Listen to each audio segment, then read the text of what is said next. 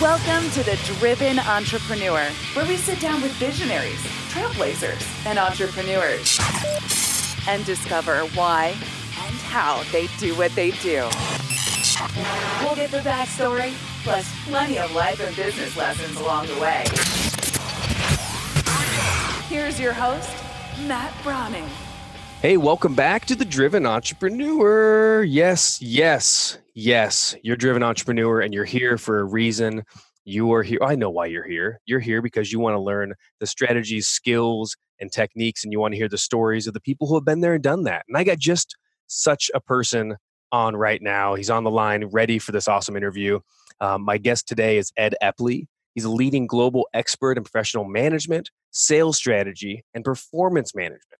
He's worked with executive teams at multinational companies literally all across the world the US, Europe, China, Japan, Australia. His clients include Sara Lee, DSW, Bloomberg, Goodyear, and BMW. He's worked with the who's who, and you know it, um, for over 40 years. Man has a four decade career helping business owners apply a system of professional management and identifying and correcting workplace problems. We talk management, leadership, and all things team. Uh, Ed Eppley, welcome to the show. How are you, my friend? I'm great, Matt. Great to be with you. Thank you. Man, I'm excited. Just just chatting for a couple minutes, getting set and ready. I'm like, I'm I'm starting to salivate um, when I get someone like you who's well, first off, four decade career. That's incredible. Did you start off in the U.S. with, with Yes. this career? Yeah, I did. I'm a farm boy from Ohio, and uh, that's where my entrepreneurial uh, itch got first scratched. Was uh, raising hogs for a 4-H project that turned into a business. T- tell me about that. How did it turn into a business? How old were you? Are you like 16, 15? No, I was probably 12. Oh, Uh, 12. Young yeah, 4-H. yeah, 12 or 13, and and I had a um, a bred female hog, so she was pregnant when I bought her as a 4-H project, and she was a purebred Hampshire hog. So uh, we I hear came- that's a big deal. Is that a, a well, it, it- here's here's why here's why it became important. Uh, when the the pigs were born, the the litter of pigs were born. My dad said we have to decide if you're going to raise breeding stock and sell them to uh, maybe some of the surrounding area farmers who want to use them to uh, crossbreed and and uh, improve the strains of their their their performance of their hogs. Or you can um, make them into market hogs uh, and and then sell them for butchering for eating. And I said, well, what's the difference? He says, if you sell them for breeding stock, you'll make three times the money if you sell them as, as butcher hogs. And I said, I like the I like the three times more. So I started raising breeding livestock that I sold to the other farmers. And uh, I, I ended up at 16. I had 300 head of hogs that I was raising and and um, selling to the farmers in the area. And I, I didn't know I didn't know I was an entrepreneur, but that's I, I came to realization later in life that that was my first pass at, at trying to have my own business. So, did you have any issue getting your first car at 16? It, it, it, it- it's funny. My first car was a Volkswagen, but at 18, I sold all of the hogs uh, that I had on at that time, and I went into a car dealership and I bought an MGB GT off the show uh, showroom floor. I said, "I want that car," and the guy looked at me like, "Can you afford this?" And I said, "Yeah, I could afford it." And so uh, it was it was my cashing out, if you will, of my uh, five six years of being in the hog business. So, you, fo- you sold your first business at 18 and walked in with a briefcase of cash to get your dream car. That's pretty much what happened. I love it. I love it. Were your were your parents um, growing up? I, I just love to kind of get the the childhood viewpoint. You know, was it just kind of classic farmer? Were they very entrepreneurial in what they did, uh, or not at all? Was it very opposite, kind of just you know homegrown blue collar work? What what was that like growing up as a kid? And Well, did you depart from what it was like, or did you lean into it? Well, I, I I certainly got my work ethic from my mom and my dad. They they uh, my, my mom's still living. She'll be 91 in a couple of months. Uh, my dad passed away just before age 90 a, a few years ago, but they they blessed me with teaching me how to work. They also, uh, I think, early on, just kind of said, you know, he, he's stubborn. He's going to kind of do what he wants. So they they never they never uh, gave me any grief about wanting to do anything entrepreneurial and in fact they made it very simple my dad really made it very simple for me to get into the business and providing you know a location and equipment and stuff like that Uh, so they were very supportive without recognizing, I think, what you know what they were allowing me to do at the time. I think later on they kind of went, "Oh, yeah, we we kind of we greased the skids for the kid." So I love that. Now, f- from that point, did you did, did you take some time off, or did you like jump right into business? What was your plan from like 18 to I don't know early mid 20s? What did that season of life look like for you? Did you know Well, you were going to get into this stuff, or was that Yeah. down the road? Well, it, it was there was a trans uh, there's a, a, a I guess you would call it a period of transition that happened uh, about the same time I realized I didn't want to be in the hog business for my career. My uh, my speech teacher at high school, uh, Frances Schaefer was her name. She recommended me to a local radio station as somebody that might be able to help with local uh, broadcasts of football and basketball. And so I found myself doing play-by-play basketball, um, and immediately recognized I I wanted to be in that business at least for a while. And so I uh, became focused on doing that in college. While I still worked weekends doing play-by-play sports for the local radio station, um, and that led to me pursuing a career in broadcast for a period of about ten years.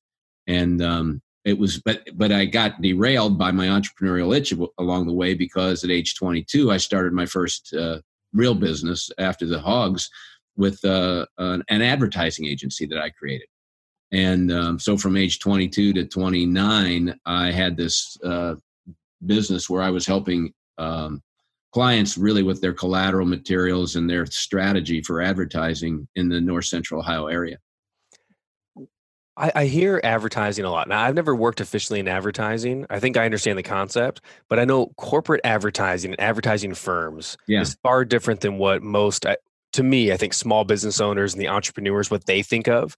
yeah And especially today, I know it's it's a different yeah. world. You know, a few decades later. Talk to me a little bit about um, getting into the advertising business. Did you go to Yeah. school for it? Did you have a knack No. for it? Did you find more the latter more, more the more the latter. And i went i uh, at the radio station that i was doing the sports work for they asked me to get into sales. And i had no hesitation doing that because i knew that the money was made in the selling of advertising more than the uh, the talent. Um, so I, I went into the sales side. I was asked to take a dale carnegie sales training course. Um, actually i was told to take a dale carnegie sales training course and as a result of that i my business got better you know my sales got better but also i found that i was really i really enjoyed the the uh, aspect of training. And they asked me to come back and be a graduate assistant. So i started doing that. And that gave me a tremendous amount of confidence to have business conversations um, with business owners which got me into the whole idea of having conversations not just about their radio but all of their advertising. And it was a form of consulting before i knew what consulting was and that's where they started asking me. In fact the, the, what really happened is i had a couple of clients asking me to help them with all of their budget. And so not only was i helping them assign their radio dollars but you know billboard direct mail things that nature. And i i felt a dilemma and i went into the station owner and my boss and i said tom uh, his name was tom moore. I said tom i got a problem. He said what's your problem? And i said i've got these clients asking me to help them with their budget and I explained to him what was going on. He said, Ed, you have a moral dilemma. And I said, What do you mean? He said, Well, you, you, have to, you have to decide if you're working for them or for me. And I said, Really? He said, Yeah. He's, I said, Well, so what's what's this all coming down to? He says, They're asking you to be an advertising agency. And I said, Ah. And I said, So what do you think? He says, You're 22. He said, If you're going to screw up, this is a great time to do it. I think you should try it. And I'll support you. I, I'll recognize you as an agency and pay you commission on what the whatever you bring to the station. And so that was a real gift. You know, Frances Schaefer first pointing me in the direction of radio, and then this guy was so great to to uh, help me make that first jump to running my own, starting and running my own advertising agency. It was a it was a real gift. Wow, so you're talking uh, you're in the radio at this point. That's so fascinating. Yeah. Were the first clients like radio advertising clients? Yeah, Is that what yeah. happened? Yeah, yeah, and and and as a new as a new advertising guy on the station, you know they tend to give you pretty much the dregs of the, the clients that that they have left. You know the the good ones are already taken by other salespeople. Sure. So um, I- I was fortunate that I was able to help some of them grow their business and you know, dramatically improve the amount of their advertising spend. And you know they they got presence in the marketplace their businesses were improved as a result of it. So i mean there was a story to tell there. And they gain they get, gain confidence in my ability to you know give counsel and ask the right questions and help them figure things out. So it was it was a you know it was a wonderful college like experience you know preparing me for for my next uh, businesses uh, that i that i would be involved with. Um, but you know wasn't in college i i, I started school quit after my junior year because i realized i wasn't a liberal arts guy and um, and really focused full time on the on the radio side of things. So it was a it was a remarkable education I got. Wow.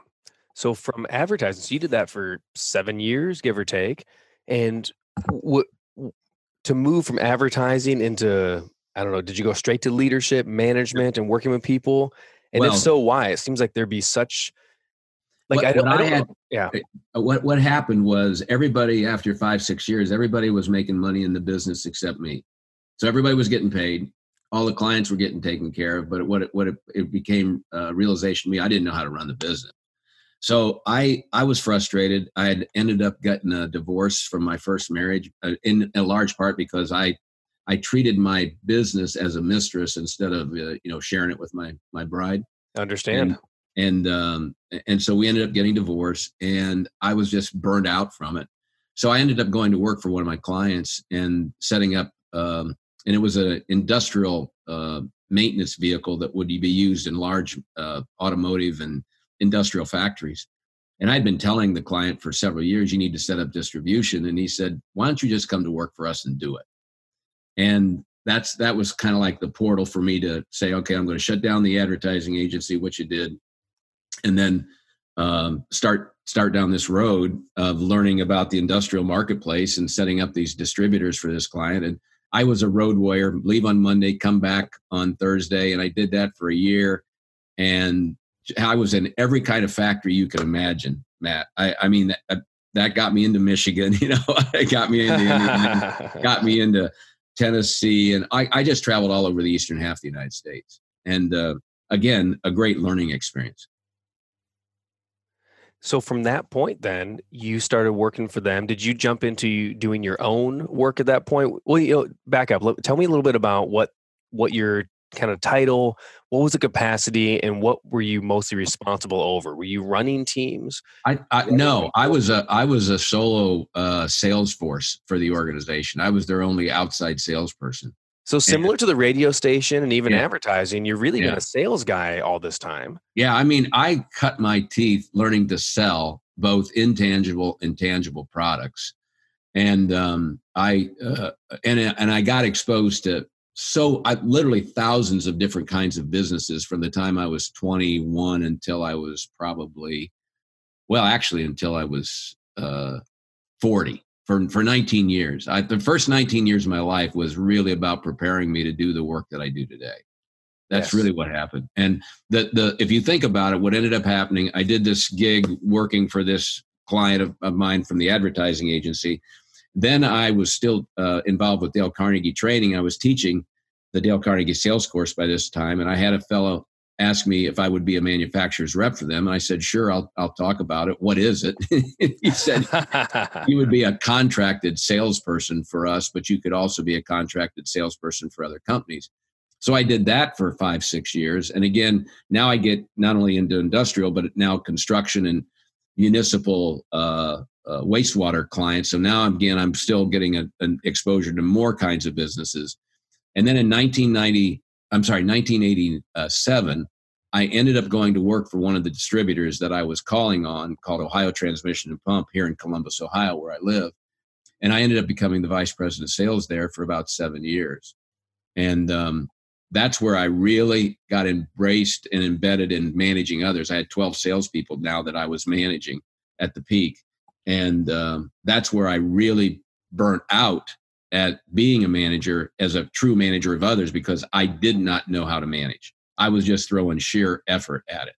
And Why do you feel like you got put into a management position if you didn't yet know how to manage? What was it just a, promotion thing or a, no, you were the senior guy or what was it? The best boss I ever had is a guy named George Babiak. He still lives here in the area. And uh, George saw in me a talent to be able to do management and leadership even though I wasn't skilled at it. And he supported me in my growth. So I mean, I was I was taking classes, but the truth is, when it when it all came down to it, I really don't like to manage people. Um, that that that's what I actually figured out over that time period is that I don't want to make the emotional investment that you really need to make in in being invested in people's success um, and to do it for as many people as I was doing it for, which was that's that. If there's one thing that I had too many salespeople, I really did. So I appreciate your honesty too. That that's something that what you just said. I don't think a lot of people would feel comfortable even saying. It's like you know what? If I really come down to it, I don't know if I like doing that I can be good at it. I can do it. Uh, and I'm sure there's parts of it you like, and you know, there's a wider conversation. But just to say, hey, maybe the biggest strength I have isn't the people, maybe it's the process, or maybe it's this or that. We talk about that a lot on the show is realizing that not every person is meant to be a leader, not every person is meant to be a manager, and not every person should be, you know, doing task oriented things or process oriented things. Yeah. It's really yeah. about getting the right people on the right seats on the bus. And you seem again, you're a guy that like you get that. Um, I want to ask you about, about this book too. You have a new book coming out, or it's come out now, called "Let's Be Clear." Yeah, six disciplines of focused management pros. So yeah. I love I I'm a big fan of the five, six, seven, you know, uh, uh, systems. You know, yes. Yes. Uh, my, my, book is the seven drives that fuel every entrepreneur, the Firebox Principle, and your book is Let's Be Clear: Six Disciplines of Focused Management Pros. Talk to me about the concept for the book. How did you know it was time to write this book? Um, a little bit of that, like the I, I'd love to talk about the genesis, the birth of it. Yeah, well, you know, after 40 years in business, you you start to have a a, a group of thoughts. You know, you have a, a, a, a I guess you'd say a collection of themes that you believe to be true or know to be true for you. Yes. And so I certainly those emerged in in the work that I've been doing for the last 26, 27 years. Um, the second part was when my uh, I have a uh, my wife and I have, have a son and daughter-in-law. Uh, our son's uh, 20 or 34 and lives out in Denver. Our daughter's 32, lives here in the Columbus area. But a lot of times when people ask them, what's your dad do? They really have trouble describing it. so one of the things I actually wanted to do is just memorialize what I do and uh, a framework for the work that I have so that some time and place people if they look back and say what did what did this guy do it it, it, it literally would capture that so that one was just a you know a legacy thing number two though was to to really get to the essence of what I've seen work and not work in the businesses that I've been part of, as well as the businesses where I've been a consultant. So I wanted to, I really wanted to capture real life examples of people using or not using successfully these six disciplines. And so it's it's written very much in a in a you know if you've ever read the book How to Win Friends and Influence People by Dale Carnegie, of course, he tells a lot of stories uh, naming names, and so I've tell I tell a lot of stories naming names of clients that I've worked with, um, and where it's worked successfully, I name them and talk about where they are and who they are. Where it's not worked successfully, I change the names to protect them. You know, but but but that's the that's really what the book's about, and so I I really wanted to instead of just be theoretical, I wanted to provide examples of how clients have applied these disciplines to run better businesses. So tell me about about some of the disciplines. Before we get to the six disciplines, yeah. Um, the the big question I have for you, it's a real simple one, but what's the difference to you between management and leadership? Um, the one of the big epiphanies in my journey um, was uh, of becoming the consultant that I've become was attending uh, Dale. I'm sorry, Aileron. Um, uh, Aileron is a campus built by a gentleman named Clay Mathile, who was the owner of Iams Pet Foods. Um, if you're familiar with Iams, they of course they, they have a very powerful brand in the pet food industry. And Clay has, in my words, a love affair with entrepreneurs. He he thinks and believes, as do I, that you know businesses that are small businesses really drive so much of the economic engine in the in the communities where we live and work. And so what he wanted to do in building this campus was help entrepreneurs, business owners, be able to install professional management in their businesses so that they would run more successful companies, employ more people, and make the communities where they operate better places to live. So I'm fortunate to be on their faculty there, and I help teach a program called the Course for Presidents which was where I got exposed to the six disciplines of professional management. So all kudos go to Aileron for helping me with that. Um, and by but, the way, what a great name too. Just it's simple, but it's so cool. The yeah, course it, for presidents. Yeah, it, it is. It is pretty cool. Like you need so to know who you are to take that class, right? that, that's a that's a big deal. It it is. So in the in the exposure to the six disciplines, it became aware. It became evident to me that professional management is the toolbox, and inside that toolbox are these six tools, uh, which include leadership, strategy, people development, organizational performance, structure, and culture. These are and the six disciplines. As a those are the six disciplines. Yeah, and and so what what it be it, I no longer think of leadership and management as two different tools. I think of the toolbox as professional management and leadership as one of those tools. That's incredible. So professional management, I, I love it because people always uh, every time I've ever talked to someone, they put management and leadership really is almost sisters, right? Like side by yeah, side. Yes, right. Understand that to professionally manage an organization, part of it is leadership. That's brilliant. So yeah. tell me about one of the other uh, one of the other disciplines you mentioned was cult- culture, and yeah, I'm a big fan of corporate culture and just culture in general, right? Like culture inside of the church, inside of of business, inside of your family. There's yeah, there's someone responsible for that. Yeah, talk to me about uh, maybe let's start with this. Healthy and unhealthy cultures do you do you see patterns in like when you can you go into a company and you go man i can just see their cultures in the pits. What are some indicators? Why do you know it's not working well meetings after the meetings that, that's one of the biggest ones I'm, i've also been uh, and why is it meetings after the meetings is it because the meeting wasn't working or is it just because they have a culture of meetings and not doing or what well, about meetings after meetings? Well, uh, uh, one of the other organizations I've been affiliated with and been blessed to be part of is the Table Group, which is Pat Lencioni, the author of the Five Dysfunctions of the Team and the yes. Advantage. And so it, it, I always look through at businesses now through the lens of are they smart or are they healthy? And smart meaning they've got the right infrastructure, strategy, finance, marketing, um, IT. You know, that you need those things to be able to scale the business profitably. And yes. then the health health side is do they have a, a, strong purpose that unites everybody, and do they have um, a clear written and unwritten rules about how you behave, and and and that they're not negotiable. It's uh, you know you either have a culture by design or you have one by default, and um, that's true in your family, right? That's true in the church. That's true in any entity of which you're a part. It's either designed to be a certain way or it results in being a certain way because people just let it happen and and so when you see a business that's struggling with culture you either have people at the top who are leaders for the wrong reasons yes their their their, their motive which by the way is pat's new book coming out in february is called the motive which is really what's the motive behind why you want to be a manager and a boss and a leader and and so a lot of times you have people and we see it all the time in wall street and other places that their their motive is for themselves it is it is all about um, their own benefit that that they're in this role. And then the great leaders most of us have been around are the ones who have some altruistic motive beyond themselves.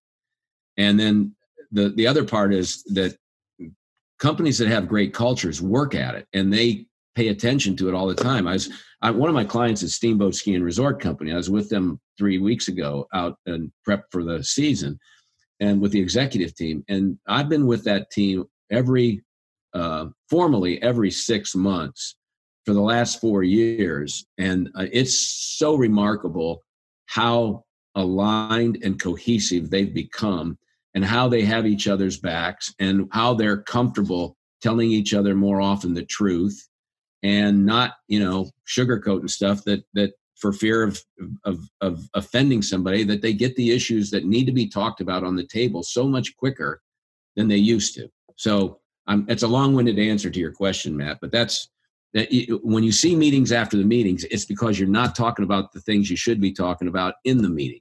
So then afterwards, people have to talk. So you're talking about they have individual meetings and two, yeah. three person meetings, and they go, yeah. "Can you believe what Ben said? I can't believe. Yeah. It. I don't know why they're doing this. It's not going to work. So dumb. Yeah, I mean, you've you've why can't you just, oh, why can't you just say that out front? So what's one of the ways, and just kind of real quickly on this, what's one of the ways that you can instill that the, the safety that it's okay to speak up that that we want to be able to have those conversations at the meeting.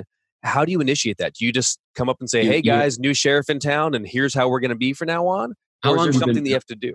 How long have you been married, Matt? almost 10 years Okay. When did when did you and your wife really get honest with each other? Most most couples when they probably start, about seven years Yeah, years yeah. really Yeah. really honest yeah, you had to earn the right to have vulnerability based trust. yes That's what we call it, vulnerability based trust. So that's good So teams have to work on creating an environment where it's okay. In fact, it's expected that we will tell each other the truth. So the goal is to make great decisions in the least amount of time possible. That's gold. Great decisions in the least amount of time possible. Yeah. I know a lot of people listening that are in a company that wish that was the credo. yeah, and and uh, one of the one of the table groups themes is consensus is a dirty word. If we're trying to get everybody to agree before we make the decision, that's too long. So what you want is the argument and the debate honestly about the issue that is most important right now for the business. Let's have that honest debate and argument, and then we will make a decision. And if we've all had a chance to weigh in on it, even if I don't agree with the decision, that's being made, I can still fully commit to it because I had a chance to win and I didn't. That's really what we're trying to get to. right. So at the end, if I didn't get my way or it's I still don't think that's the best way because I thought my way was the best way. I can still get a chance to get on board and I can correct. still say, I remember uh, working for um, for a, a salesperson who said, "Hey, man, I don't care what we're selling. If if my boss says at the end of the day we're now going to sell paper clips and that's what we're doing, I'm going to get on board and say, okay, these are the best dang paper clips. We're going to figure this out because I know he has a vision, right? And, and right. it might That's not right. be the thing I want, but if I wanted it, I'd have my own business, That's right. and that's okay, right? You got to get on board with someone." Man, this has been so great, Ed. Uh, a couple of last questions as we wind down here for you. Um, I, I- we talked about unhealthy. I want to talk about healthy. When do you ever get brought into a and this might come off wrong. I don't mean it this way for any of your, your awesome clients, but do you ever get you ever get brought into a, a healthy business that want to go to the next level? Yeah. And what's a good example of that? Like how do you know it's healthy and why would they still want a consultant when it seems to be firing on all cylinders? What are some situations they would want someone like you to come in? The um, uh, uh, usually, uh, again, I said I look through the lens of how smart is the business, how healthy is the business. The companies under 300, 200 employees, Matt, typically are pretty healthy. They're usually not very smart. They don't have all the systems, processes, disciplines installed in the business that they need in order to scale it. And so, what you, I, I actually have a good client. They brought me in thinking they were unhealthy, that needed to work on the health side. And after being with them for about six months, it became very clear they they really had a good culture. They really, on the health side, they were touching all of the the the buttons that you need to touch on a regular basis. What they didn't have is professional management. They did not. They don't. I mean, they didn't have uh, job descriptions, and they didn't do good performance discussions with people and help them understand how what what to do to make their job successful. Right? How they didn't their job their people didn't know whether they were being successful or not doing the work they were doing. So those were the kinds of things. So I think when I get involved with a healthy company that that feels like they're struggling, it's not because they're generally not healthy. It's because they're not as smart as they need to be. So they're they're healthy with their people and they're doing well, but as you Yeah. scale and have more people and you need more process, they don't have like maybe certain professional feedback systems, or they Yeah. don't have um, like the the level of professional, even like HR processes Yeah, that they need to have in place, and you Yeah. can come and help that. Man, I love this, uh, Ed. It's been a pleasure connecting with you, and thank you so much for taking the tech It's easy for me to say, taking the time to come on the show. Ladies and gentlemen, it's Ed Eppley, and his new book is Let's Be Clear The Six Disciplines of Focused Management Pros. You can get it on Amazon, anywhere books are sold. The best place to get it is the Eppley Group. It's the E P P L E Y group.com, eppley.group.com. And I know you also have, and I want to ask you this last thing here. You also have an assessment to find out which of the six disciplines. Tell me a little bit about the assessment that they can find at the eppley.group.com.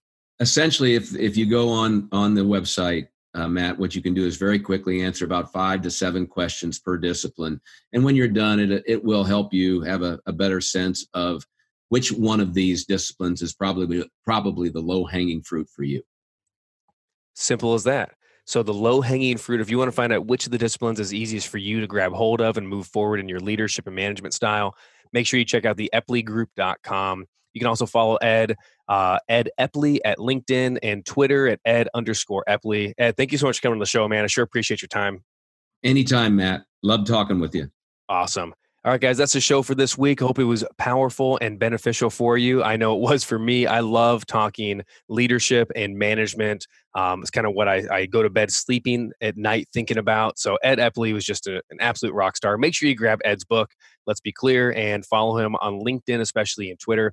Um, all I got to say at this point is I want you to get out there and apply this stuff. Get out there and keep running your business, growing your business, and crush it this weekend. Have an awesome weekend, guys. Talk to you soon.